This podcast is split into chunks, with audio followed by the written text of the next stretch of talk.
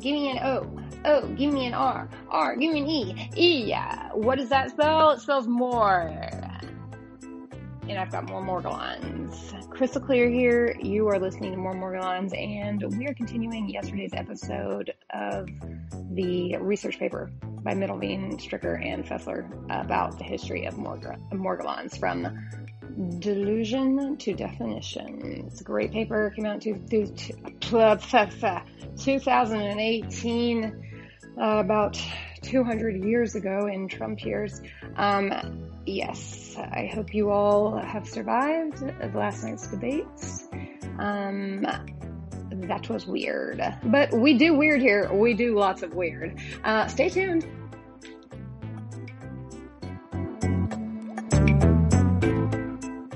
This is a pretty long paper, you guys, so I'm gonna just get on through it. Uh, we left off at uh, the section called Evidence Supporting the Hypothesis of Delusional Parasitosis.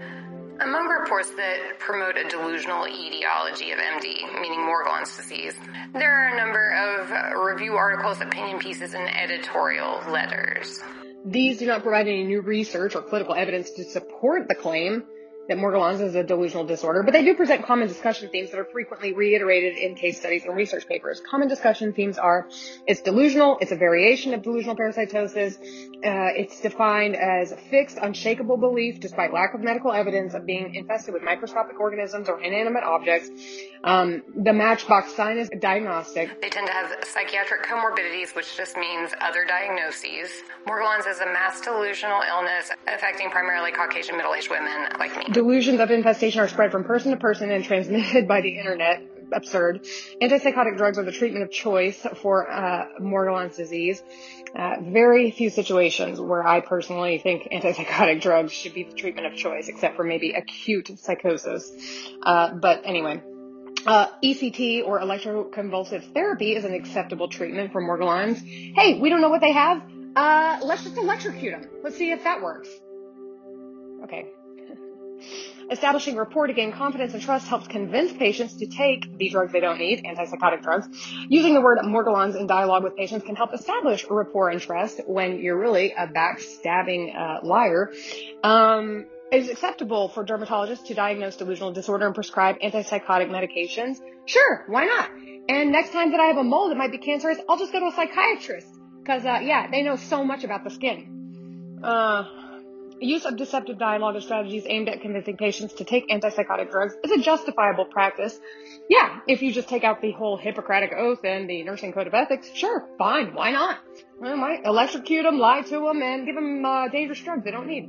Uh, oh yeah, and undermine their sanity uh, and stigmatize them. Yes, great, thank you. Uh, glad I just gave you that copay for that. Okay, if a patient's friend or family members also observe a subject's dermatological lesions and believe the evidence, then they too are considered to share the delusional belief. Let's all take a deep breath. They will also destroy the credibility of anyone who believes you. Um, that's pretty fucked up. Uh, yeah, the belief shared by two people that there are organisms present in the skin is called a folie à deux uh, folie à trois, I can't speak French, y'all. Shared belief in a family is a folie à famille. Um, yeah. As we've stated before, uh, kids, they don't have delusions. There's no such thing as a delusional disorder in children. A PubMed search using the keyword Morgellons identified 18 publications consisting of case studies of between one and six patients. So whenever we evaluate evidence, um, it's important to note that a case study is considered the lowest level of evidence when it comes to research. Um, just keep that in mind. They have a table and it provides a summary of the case studies. Most of these patients clearly do not meet the case definition of MD. Case studies provide useful anecdotal evidence, but they have limitations. Of these case studies, the majority do not mention the observation of fibers being present in or projecting from the skin. The key defining criterion for Morgellons. You gotta have Morgellons in your skin to have Morgellons disease. Huh, go figure. Nor do they mention whether the attending healthcare professional looked for filaments in the skin at magnification of 50 times or higher. So again, What's the difference between a real infestation and a delusional one? Uh, evidence of actual infestation. Do they look? No. Do they evaluate the evidence? No. Do they have any reason to empirically, objectively assert that you are delusional? No. Uh, some studies reported that patients presented specimens to healthcare providers as evidence. fibers, lint, hair, and skin scrapings, etc., and this was interpreted as being diagnostic. In many of these case studies, there was no mention of any analysis of patient-supplied specimens to determine composition. Of course there weren't. In a few cases, the healthcare provider did nothing more than a gross visual identification of patient-provided specimens. Uh, yeah, these are, um, grains of sand. Well, you know what? I don't live at the fucking beach. Why would I go to the trouble to get grain? I'm a real person. I'm an adult. I'm a healthy, functioning adult. Why in the fuck would I waste my time and money to come here and be insulted by you and to show you some uh, sand that I got out of the playground sandbox? It, it's just, I didn't do that. and for you to assert that I did is infuriating. Um, so anyway, Sorry guys, I just get so pissed when they undermine us like this. Only seven of these studies indicated that the subjects had heard of MD. So it's spread by the internet. It's a mass hysteria. But um, of of 18 studies, only seven uh, had people who even heard of what Morgellons was.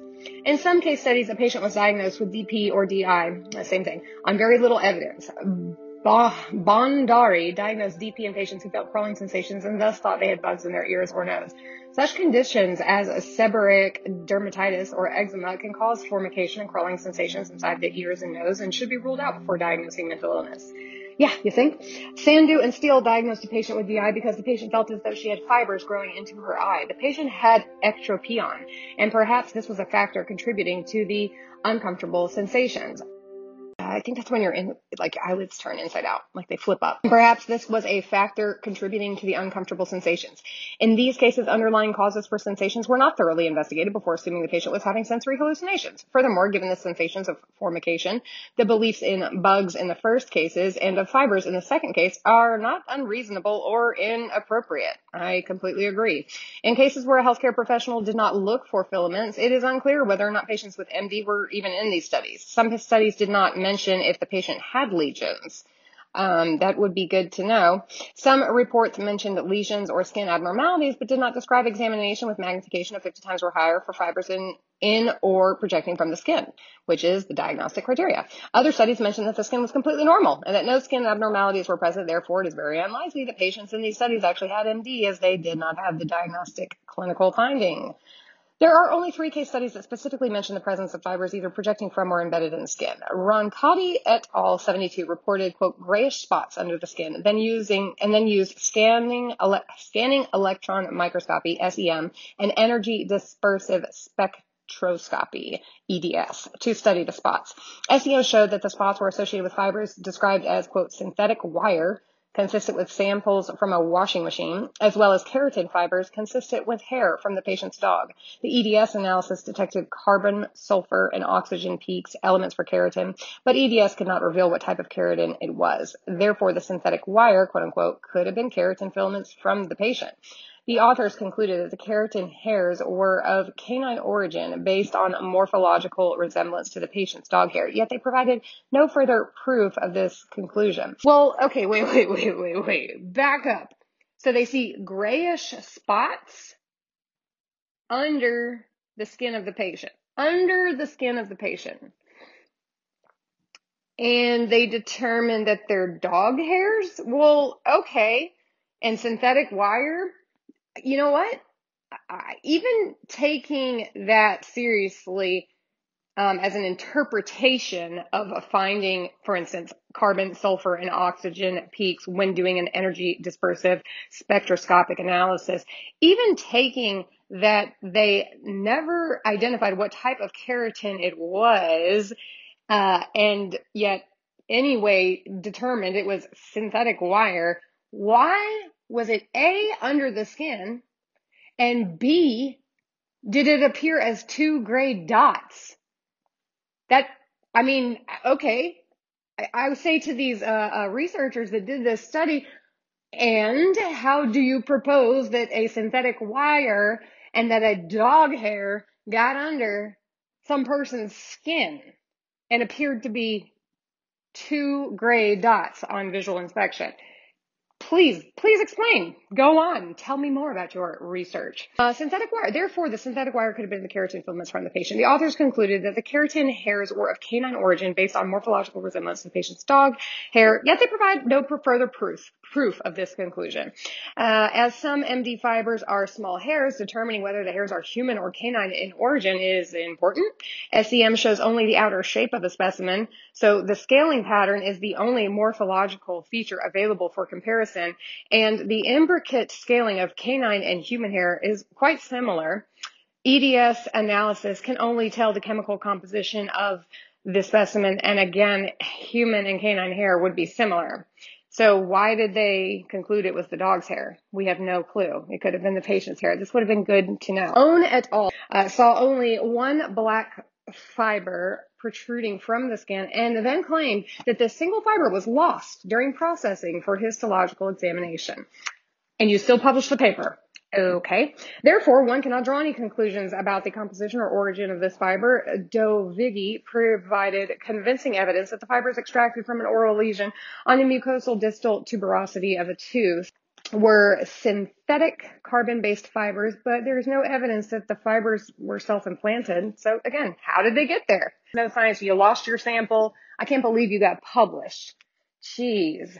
Um, Dental floss is composed of synthetic fibers such as nylon. Fibers could have been introduced during flossing, especially if the floss had frayed and become lodged between teeth, eventually festering and causing a lesion.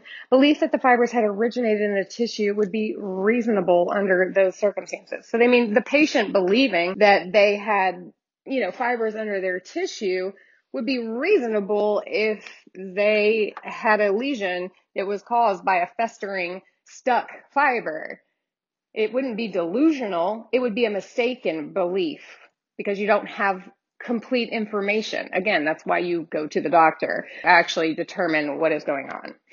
Uh, and go from there.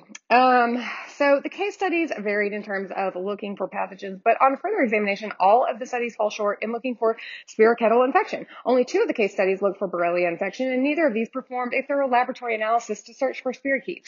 The description of testing for Borrelia in these studies is not sufficiently detailed to know what was actually done, because why would you have to describe your methods? Who cares? Uh, I do. In science, reproducibility is important and methodologies, okay, here we go. Methodologies should provide enough details that others can repeat them. Roncati et al. stated, in adjunct, the patient had noticed an increase in the viscosity of mucus, saliva, and tears as to produce four unexplainable corneal ulcers in the last two years without a rise in the autoimmunity or Borrelia species serology. There's no mention of whether or not the Borrelia species serology was interpreted as being positive or negative. What species or type of Borrelia antigens were used? The antigens are the things that um, when you when a something comes into your body and your body has to recognize it, right? Because it's an invading pathogen. Um, the way it recognizes it is by its antigens. It's like its signature. Um, I'm sorry if you already know that. I'm just assuming people don't know stuff because I don't think I did before nursing school. Um, what laboratory the serology was performed at or what method was used to detect the antibodies. Furthermore, although the patient had a few gray spots containing fibers, there was no evidence they were self-implanted or related to a delusional belief. Therefore, the study cannot disprove an infectious etiology for Morgellons disease. Uh, the study by Ohn et al. is no better in terms of providing method- methodology. In fact, the methodology in the abstract does not match the text. Oh my God. So in their abstract summary at the beginning that all these research papers have, they describe one methodology, but in the paper itself, they describe a different one and never explain the difference, I guess. Um, so anyway, it goes on, yada, yada, yada. The Borrelia stuff, they did not do a good job. Um, shoddy work. Uh, many studies included cases that did not meet the DSM-V criterion for delusional disorder. Some studies feature patients who were clearly delusional and had or likely had serious underlying psychiatric illnesses such as schizophrenia. Some described conditions that clearly indicated the patient had disease affecting the central nervous system. Roncati et al. indicated that the patient in their study had myoclonies, uh, which they misspelled. You don't do a spell check before you send it off to uh, the Lancet or something, a medical journal. Yeah, okay, nice work. Nice work. These guys are really credible. Um, but we knew that, y'all. We knew that.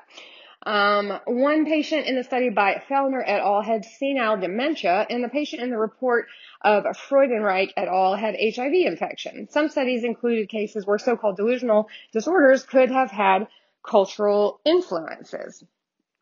Some studies mentioned underlying medical conditions that may have caused psychiatric disturbance.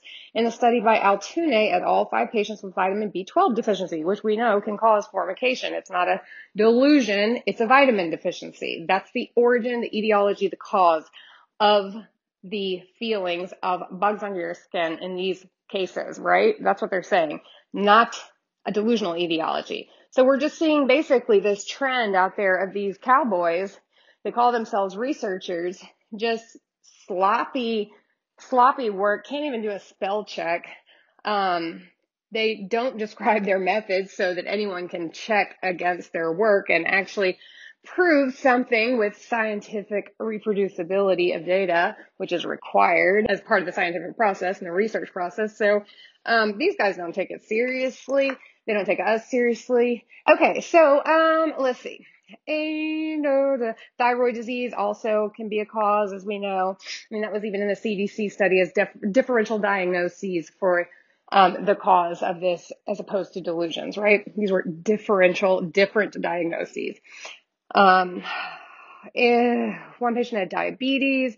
They were using psychoactive drugs, uh, hepatitis C. So they're just saying these are co- these are confounding uh, covariables. Because it's like if you're saying that all these 18 papers are about Morgellons, but in most of these papers you don't have people that you've established in any way, at least in the research that's written here, that they are Morgellons patients, um, and uh, quite a number of them, as they're describing, had uh, they did detect and find de- uh, origins other than delusion for the uh, the the patient's symptoms uh, that that they were reporting that were similar, I guess, to Morgellons initially. Uh, a few case studies claim that treatment with antipsychotic medication was curative. In contrast, many more case studies indicated that treatment with antipsychotic drugs reduced symptoms but was not curative, or that antipsychotics were ineffective. Uh, in fact, Robles et al. suggested that treatment with antibiotics was more successful than treatment with antipsychotics, although they too concluded that MD was delusional rather than infectious. Makes no sense. They reported that treatment of two patients with doxycycline and no antipsychotics resulted in complete resolution of the condition, while one subject treated with antipsychotics and no antibiotics did not have disease resolution. So you had three guys, you gave two of them antibiotics and one of them an antipsychotic. The first two are cured. The guy with the antipsychotic is not. Yet you feel that your hypothesis that Morgellons is not an infectious etiology as opposed to a delusional disorder has been supported by this research you did? Okay, let's. What's the selection process for these um, journals? That's what I want to know. Maybe peer reviewed ain't that great if all your peers are knuckleheads too. Look, I, you know, I know I can be kind of harsh and stuff when I talk about doctors and researchers um, who support this uh, position, but it's personal. There's nothing more personal than your health and the patient provider relationship, and those who purport to be researchers contributing to knowledge for the sake of the benefit of their fellow mankind, but they don't even spell check. They lose the sample. They, I mean, this is not good research. And it's really nice to see it deconstructed in this paper. Okay, y'all, I gotta take a break.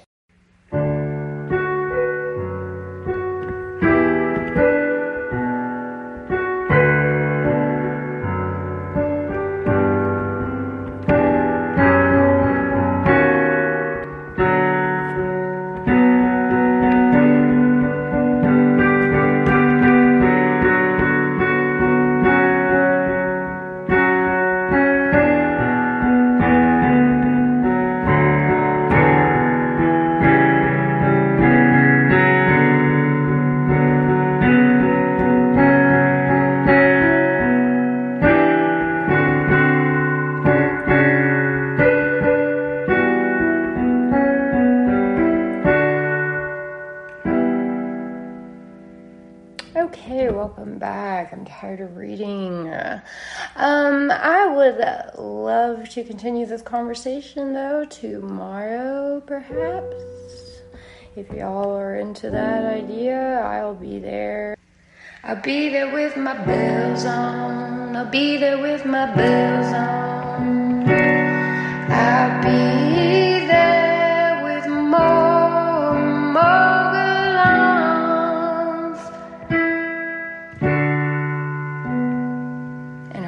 to be fair. And I hope to meet you there tomorrow on more Morgellons. I never thought I would have so many songs about Morgellons. But I always have more.